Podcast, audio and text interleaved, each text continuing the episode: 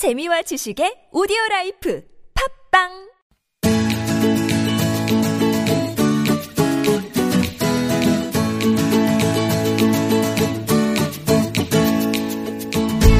지식 어렵지 않습니다. 교양 남의 이야기가 아니에요. 몰라도 좋지만 알면 더 좋은 세상의 온갖 지식을 아낌없이 나눠드립니다. 지식 공유소.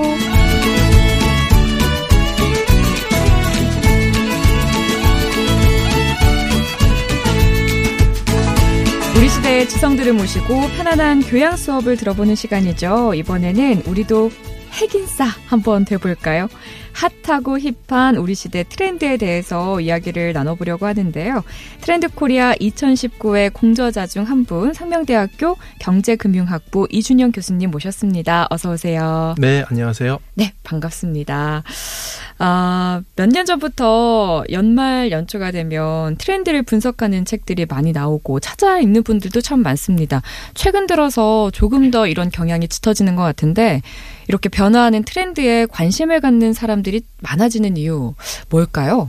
예, 무엇보다 이제 소비자들의 변화에 기업들이 굉장히 민감하게 반응해야 된다는 거고요. 네. 특히나 이제 저성장이 좀 길게 이어지고 있기 때문에 어떻게든 다른 기업들, 다른 경쟁자들보다 앞서기 위한 그런 노력들이 예, 많이 이제 경주가 되면서 이런 트렌드에 대해서도 미- 매우 이제 관심을 많이 갖는 사람들이 많아지고 있습니다.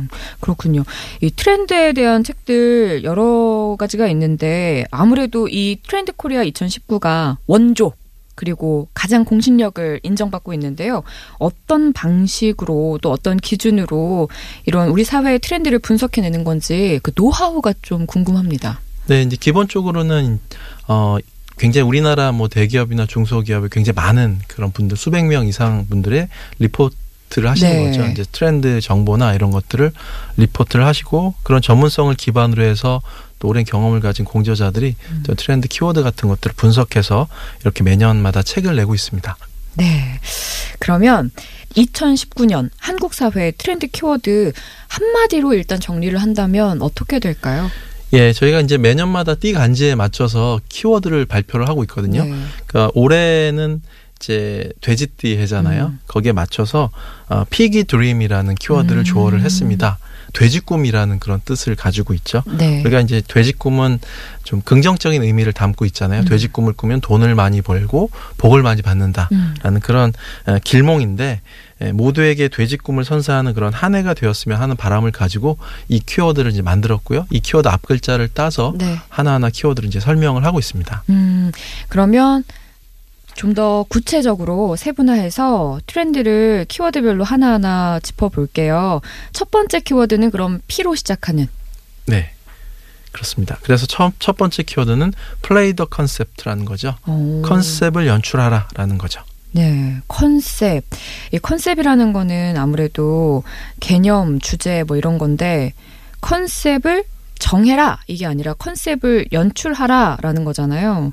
이게 어떤 의미가 있을까요? 예, 이제 그동안 이제 컨셉이라는 게 계속 중요 중요 중요하다고 얘기를 했었죠. 제품 컨셉, 뭐 브랜드 컨셉, 디자인 컨셉. 컨셉은 그동안 계속 많이 강조를 해왔습니다. 근데 여기서 강조하는 컨셉은요, 소비자가 스스로 연출해내는 그런 컨셉이 라고 얘기하는 거죠. 소비자가 연출을 예. 소비자가 중심이 되어서 연출을 하는 이런 컨셉을 음. 얘기를 하는 건데요. 대표적으로 이제 SNS 같은데 또는 그런 별스타그램 같은 데다가 자신의 일상을 올려가지고 어, 연출을 하려고 하는 이런 사람들이 되게 많이 있습니다. 이제 이런 아, 욕구에 기반한 자기 스스로 어, 컨셉을 연출하는 소비자 중심의 컨셉 이런 것들을 이제 강조를 하고 있죠. 음, 저는 기업이나 판매자가 만들어내는 컨셉을 얘기하는 줄 알았는데 그게 아니라 어떤 걸 던져줬을 때 소비자들이 직접 어떤 컨셉을 연출할 수 있는 네. 그런 문화를 만들어야 된다 이런 얘기였군요. 요즘에 SNS 사람들이 올려놓은 셀카 같은 걸 보면요. 진짜 전문가인가 싶을 정도로 아주 훌륭한 사진들 참 많거든요. 감성이라고 하죠. 감성을. 네. 그 감성 뿜뿜하는 셀카 사진 진짜 많은 것 같아요. 네, 요즘에 또 뭐 감성을 갬성이라고들 네. 많이 얘기하고 있는데요. 특히 어, 해시태그로 한강 갬성이라고 이렇게 검색을 해보면요. 어, 한강 고수부지 같은데 예전에는 그냥 돗자리 펴놓고 치킨 맥주 먹고 이랬었 이랬었는데 이제는 어, 그걸 넘어서서 어, 라탄 바구니에다가 음. 또 예쁜 무드등 같은 거 조명 켜놓고 또 풍선 매달아 놓고 네. 또 아름다운 그런 그 모습을 연출하는 이런 소비자들이 많이 생겨나고 음. 있다라는 거죠. 일종의 야외 도시락 세트 이런 것들을 완벽한 힐링 컨셉의 한강 갬성이라고 해서 이제 이렇게 완성을 하고 있습니다. 음. 그래서 이런 것들을 또 대여해 주는 이런 전문 업체도 아, 어, 생겨나고 있을 정도입니다. 아, 그게 다 본인이 구입해서 본인이 설정한 게 아니라 그런 걸또 이렇게 대여를 해주는 데가 있는 거군요. 네, 그렇습니다. 그래서 이게 비즈니스로도 어, 또 연결이 되고 있고요. 아, 그건 또 몰랐네요. 네.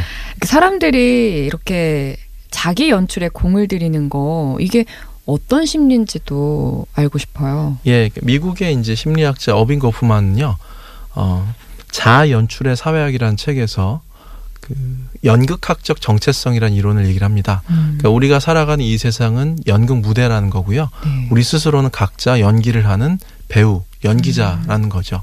그래서 이런 연극학적 정체성 이론에서는 특히나 이런 연극 같은 것들을 좀 쉽게 해주기 위해서는 일종의 소품 같은 것들이 필요하잖아요. 지금 네. 말씀드렸던 한강 감성을 음, 완성하기 위한 이런 소품 같은 것들도 있고 그래서 이런 어, 연기자가 연기를 이제 원활하게 하기 위한 소, 소품 같은 것들을 또 연출을 어, 연출하기 위해서 이런 소품 같은 것들을 또 연결 연결하는 이런 것들이 또 많이 나오고 있다는 거죠. 네. 이런 흐름에 가장 적극적으로 반응해야 되는 건 아무래도 이 사람들을 불러 모아야 되는 산업 분야가 되겠죠. 예, 무엇보다 이제 요즘에 그 컨셉 중심의 비즈니스가 되게 중요해지고 있습니다. 그래서 사실은 사진관 같은 경우도 굉장히 그 사양 산업이라고 하잖아요. 네. 그런데 이런 사진관 같은 경우도 요즘엔 컨셉 중심으로 접근하는 이런 사진관들이 또 음. 등장을 하고 있습니다. 대표적으로 어, 복고 컨셉이라고 하잖아요. 음, 보통 네. 예전에 드라마 같은 데 나오는 뭐 경성 컨셉이라고 했던 것들 이런 복고 컨셉으로 손님을 모으는 이런 사진관들 그러니까 음. 가면은 그 예전 그 테마로 해가지고 과거에 그 알아냈던 그런 아날로그적인 감성 같은 것들 표현해주는 이런 사진관 같은 것들도 또 많이 인기를 모으고 있고요. 또 심지어는 복고 웨딩이라고 하죠. 마치 우리 할, 할아버지 할, 할머니 할아버지 댁에 가서 이렇게 봤었던 그런 빛바랜 사진의 모습들에서 나타났던 그런 복고 웨딩의 모습 같은 것들을 예, 보여주는 거죠. 그리고 요즘에 전시회 같은 것들도 어 미술가 중심의 전시회가 아니라요. 뭐 클림트전, 반고흐전, 뭐 르누아르전 이런 것들이 아니라 어 요즘에는 컨셉 중심의 전시회다 이렇게 얘기를 합니다. 예를 들어서 아이스크림 전시회 이렇게 얘기하죠. 음. 예, 그리고 또 뭐 이상한 나라의 앨리스 전시회 이런 식으로 컨셉 중심으로 접근을 하는 거고요. 또 여행 상품 같은 것들도 예전엔 유럽 여행 뭐 15박 16일 이렇게 가는 거였다면 네. 요즘에는 그것보다 컨셉 중심의 컨셉 투어라고 해서 어, 와인 마시면서 음미하는 여행이라고 해서 와이너리 투어라고 음. 하죠. 그리고 또 뭐 museum 투어라고 해서 박물관이나 미술관 같은 것들을 이제 둘러보는 이런 투어 같은 것들이 또 굉장히 인기를 끌고 있죠. 네. 컨셉이 중요하다는 건 알겠는데 사실 그 좋은 컨셉을 만들어낸다는 게 쉽지 않은 것 같아요. 지금 지금 이 시대에 좋은 컨셉이라는 게 어떤 건지 알려주시겠어요? 네, 그 요즘 시대를 가리켜서 이제 하이퍼 텍스트의 시대다 이렇게 얘기를 하고 있습니다. 그래서 음 사실은 과거에는 이제 우리가 책을 읽, 읽을 때를 생각해 보면 어, 1페이지, 2페이지, 3페이지 서사와 맥락을 가지고 이제 텍스트를 소비했다면 이 하이퍼 텍스트 시대에서는 그러니까 가령 포털 사이트 가서 뉴스를 본다고 생각할 때 정치면 보다가 정치 뉴스 보다가 스포츠 기사 보다가 또 다 읽지도 않죠. 그러다가 연예면 보다가 이렇게 점프 점프해서 그냥 널뛰듯이 서사 맥락을 잃어버린 채 이제 이렇게 네. 소비를 한다 하는 거죠. 이런 것들을 하이퍼텍스트라고 하는데요. 그래서 이런 하이퍼텍스트 시대 속에서 그런 그 텍스트 사이를 부유하면서 어, 소비하는 세대를 가리켜서 요즘 세대를 floating 세대다 이렇게 어, 이야기를 합니다. floating 세대. 예. 그래서 사실 이런 하이퍼텍스트 시대에서는 이 컨셉조차도 굉장히 감각적이고 직관적인 컨셉이어야 한다 하는 거죠. 네, 그래서 그렇군요. 좋은 컨셉은 결국은 직관적 직, 어, 즉각적인 반응이나 또 직관적인 어떤 자극 같은 이런 것들을 주는 것이 굉장히 중요하다 하는 거죠.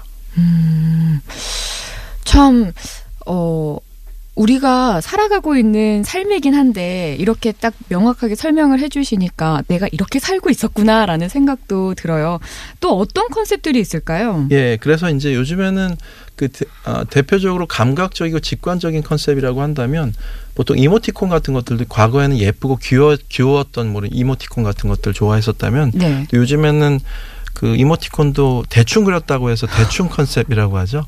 예. 대충. 예, 2초 만에 그렸다고 해서 2초 컨셉. 너무 이렇게. 열심히 사니까 대충 대충 사는 게 또 유행이었던 적이 있었죠. 예, 예, 그렇습니다. 그래서 뭐 이런 것들이 오히려 굉장히 직관적이고 감각적으로 어필하면서 어, 요즘 세대들에게 먹히는 그런 이모티콘이 되기도 하고요. 또 요즘에는 또 심지어 제품 광고 영상도 대충 만든 그런 영상이 있는데 아, 예, 그 영상이 굉장히 어떻게 보면 B급 감성이고 굉장히 좀 허술하고 이런데도 어, 요즘 세대들이 이제 열광을 하면서 많이 좋은 반응을 이끌어냈던 이런 광고가 또 있었습니다. 사실 이 대충 만드는 광고라는 것도 고도의 전략이 숨어 있을 것 같아요. 진짜 그냥 대충 만들면 보는 사람들도 네. 어 뭐야 하고 그냥 넘어갈 것 같은데 예. 뭔가 고도의 전략이 있겠죠. 이 회사 운영하시거나 자영업 하시는 분들 혹시 이 방송 듣고 계시다면 이 concepting에 대해서 고민을 해보시면 많은 도움이 될 것 같아요. 자, 다음으로 소개해 주실 2019년 트렌드 키워드 어떤 게 있을까요? 예, 다음 키워드는 세포 마켓이라는 키워드입니다. 세포 마켓. 네. 어떤 의미인지 설명해 주세요. 예, 세포는 생명체의 기본 단위이잖아요. 네. 그래서 세포 분열하듯이 지금의 마켓이 굉장히 세분화되어서 쪼개지고 있다 이렇게 얘기를 하고 있습니다. 음. 그래서 엘빈 터플러라는 사람이 과, 과거에 이제 프로슈머라는 얘기를 했었죠. 음. 소비자가 소비뿐만이 아니라 생산과 제작에도 참여를 한다 하는 건데요. 이제는 소비자가 프로슈밍 하는 단계를 넘어서 판매까지 하는 단계로 이어지고 있다 이렇게 이야기를 하고 있습니다. 그래서 과거에는 B2B나 B2C라고 했었잖아요. 근데 그런 걸 넘어서 이젠 C2C의 시대가 온다 이렇게 얘기합니다. B2, B2B 하면은 business to 네, 비즈니스. 예. 예. 그리고 C2C라는 것은 consumer. 소비자와 소비자가 음. consumer가 연결이 된다 하는 거죠. 그래서 대표적으로 SNS에서 1인 마켓이라고 하는 이런 마켓들이 굉장히 성행을 하고 있고요. 그래서 요즘에는 SNS, 인스타 마켓 같은 것들 해시태그에다 마켓이라고 검색을 하면 어, 140만 개 이상의 예, 글이 검색될 정도라는 거죠. 요즘에 인스타 하다 보면은 그냥 사업자들만 있는 느낌이 들기도 할 정도로 네. 정말 많거든요. 그러면서 어 여러 가지 문제들도 좀 낳고 있긴 한데 먼저 이 동영상 공유 사이트에서 인기를 얻고 있는 크리에이터들 있잖아요. 네. 그분들도 이런 걸 기반으로 해서 엄청난 수익을 올리고 있는 것 같아요. 네, 기본적으로 이제 1인 미디어 산업이 굉장히 급성장하고 있다 하는 거죠. 음. 어, 특히나 요즘에 인기 있는 콘텐츠들이 아이들 좋아하는 키즈 콘텐츠 같은 것들. 아, 어마어마하더라고요. 예, unboxing 영상이나 예. 요즘에 액체 괴물이나 슬라임 같은 거 음. 있죠. 이런 것들이 굉장히 또 어, 인기를 많이 얻고 있고요. 이외에도 먹방이라든가 게임 관련한 유튜버들이 음. 대단히 이제 큰 수익들을 많이 올리고 있습니다. 그래서 이런 1인 미디어 산업은 결국은 자기 스스로의 만족 행위가 일종의 전문성을 가지고 그게 유급 생산과 수익으로 연결되는 구조를 가지고 있고요. 아까 제가 말씀드렸던 인스타 마켓도 마찬가지입니다. 그런 SNS 마켓도 어 자기가 이제 좋아하는 그런 일상의 모습을 공유하고 올렸었는데 거기에 사람들이 많이 공감을 하고 네. 또 그러면서 자기가 착용했던 그런 아이템이나 그런 패션 뭐 아이템이나 음. 옷이나 이런 것들을 올려서 판매를 하기도 하는 그런 사이트를 만들고 또 수익으로 연결되는 이런 구조가 만들어진다는 겁니다. 음. 그래서 예를 들어서 유명 사이트 같은 경우에는 그 유명 그 외국계 기업의 에, 5천억 원의 그런 가격으로 인수가 될 정도로 대단히 큰 에, 규모의 그런 산업으로 발전을 하고 있다 하는 거죠. 그래서 이제는 세포처럼 분열되는 일- 일인 마켓, 일인 마켓이 어, 이제 앞으로 유통 채널에 있어서의 굉장히 폭풍의 태풍의 눈으로 어, 떠오르고 있다 이렇게 얘기를 합니다.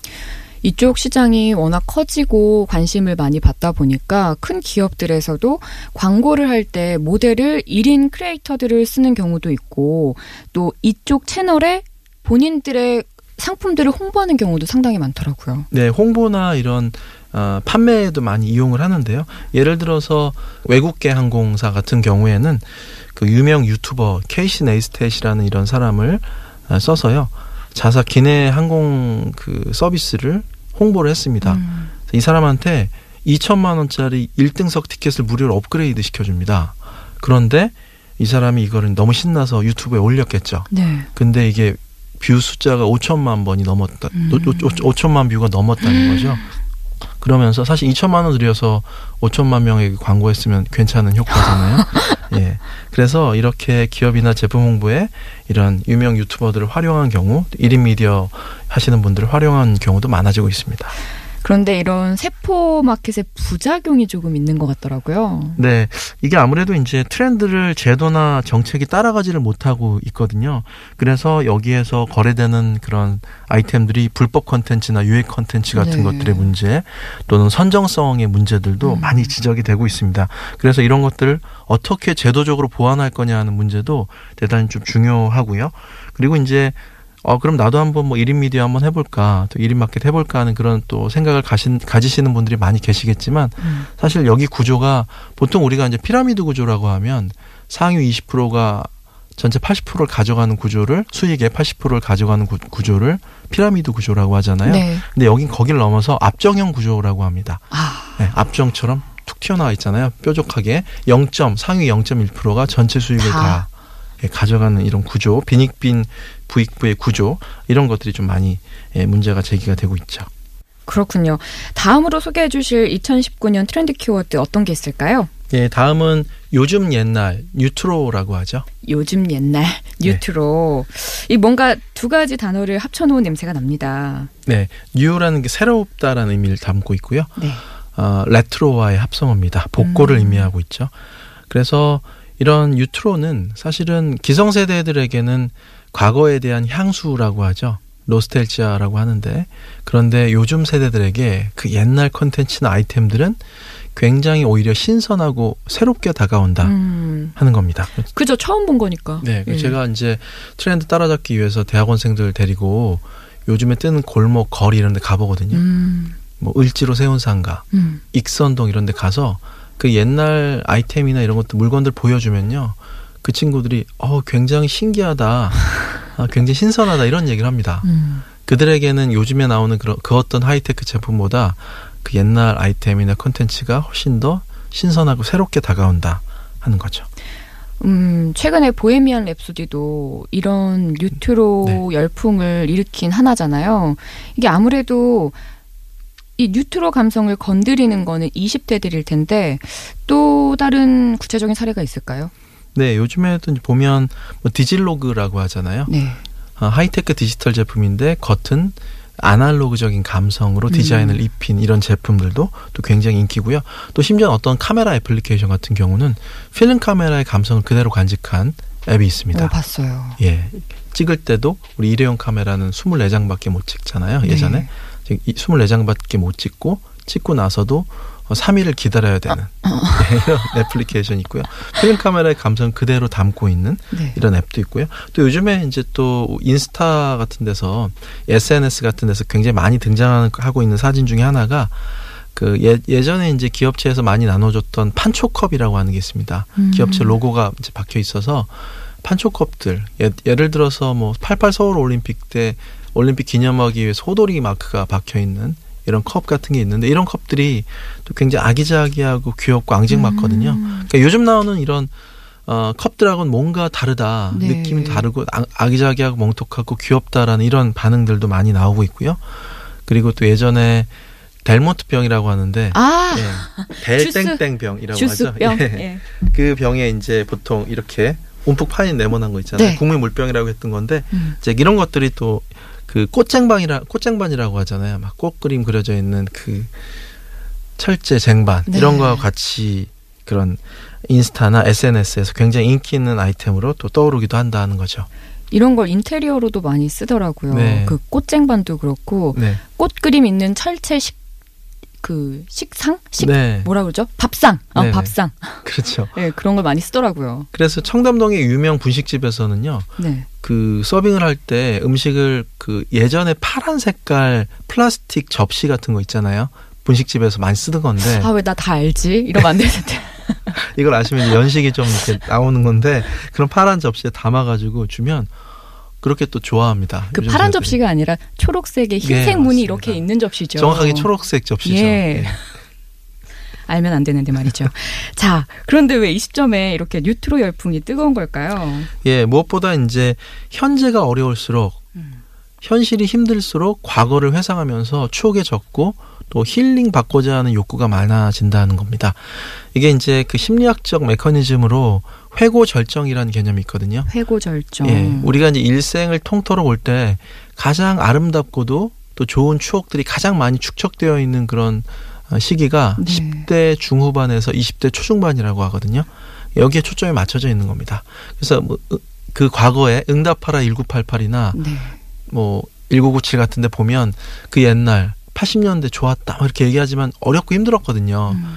근데 97년, 98년도 IMF 경제 위기, 위기 이런 게 있었는데 어, 사람들이 그때를 생각하면 너무 좋고 행복하다라는 생각, 얘기를 많이 합니다. 이게 이제 이런 회고 절정이라는 음. 심리학적 기제 때문이다라고 한- 하는 거죠.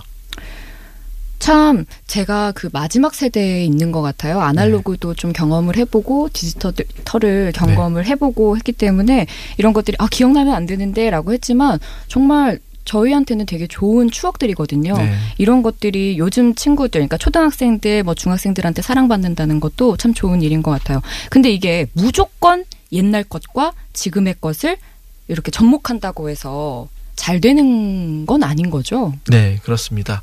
아무래도 어 복고나 레트로 같은 것들을 얘기를 할 때는 무조건적으로 과거에 대한 재현인 재현을 많이 강조를 하거든요. 네. 그대로 복각해낸다 하는 걸 강조하지만 이 뉴트로에서 강, 강조하는 건 뭐냐면 과거 아이템이나 컨텐츠라고 하더라도 현대적인 관점에서 재해석해내고 음. 신세대의 어떤 감성으로 어, 해석해낸다라는 게 무엇보다 중요하다 하는 겁니다. 그렇군요. 저희가 사실 지난주 금요일에 이 트렌드 코리아 2019에 대해서 간략하게 살펴봤었거든요. 근데 그때보다 확실히 교수님께서 자세히 설명을 해주시니까 더 와닿는 것 같고 우리 삶에 어떻게 녹아있는지 그리고 녹아들 건지에 대해서 잘 생각을 하게 되는 시간인 것 같아요. 와이파이 지식공유소 오늘은 상명대 경제금융학부 이준영 교수님 모시고 2019년 트렌드에 대해서 이야기 들어봤습니다. 다음 시간에도 같이 해주시죠. 네, 감사합니다. 감사합니다.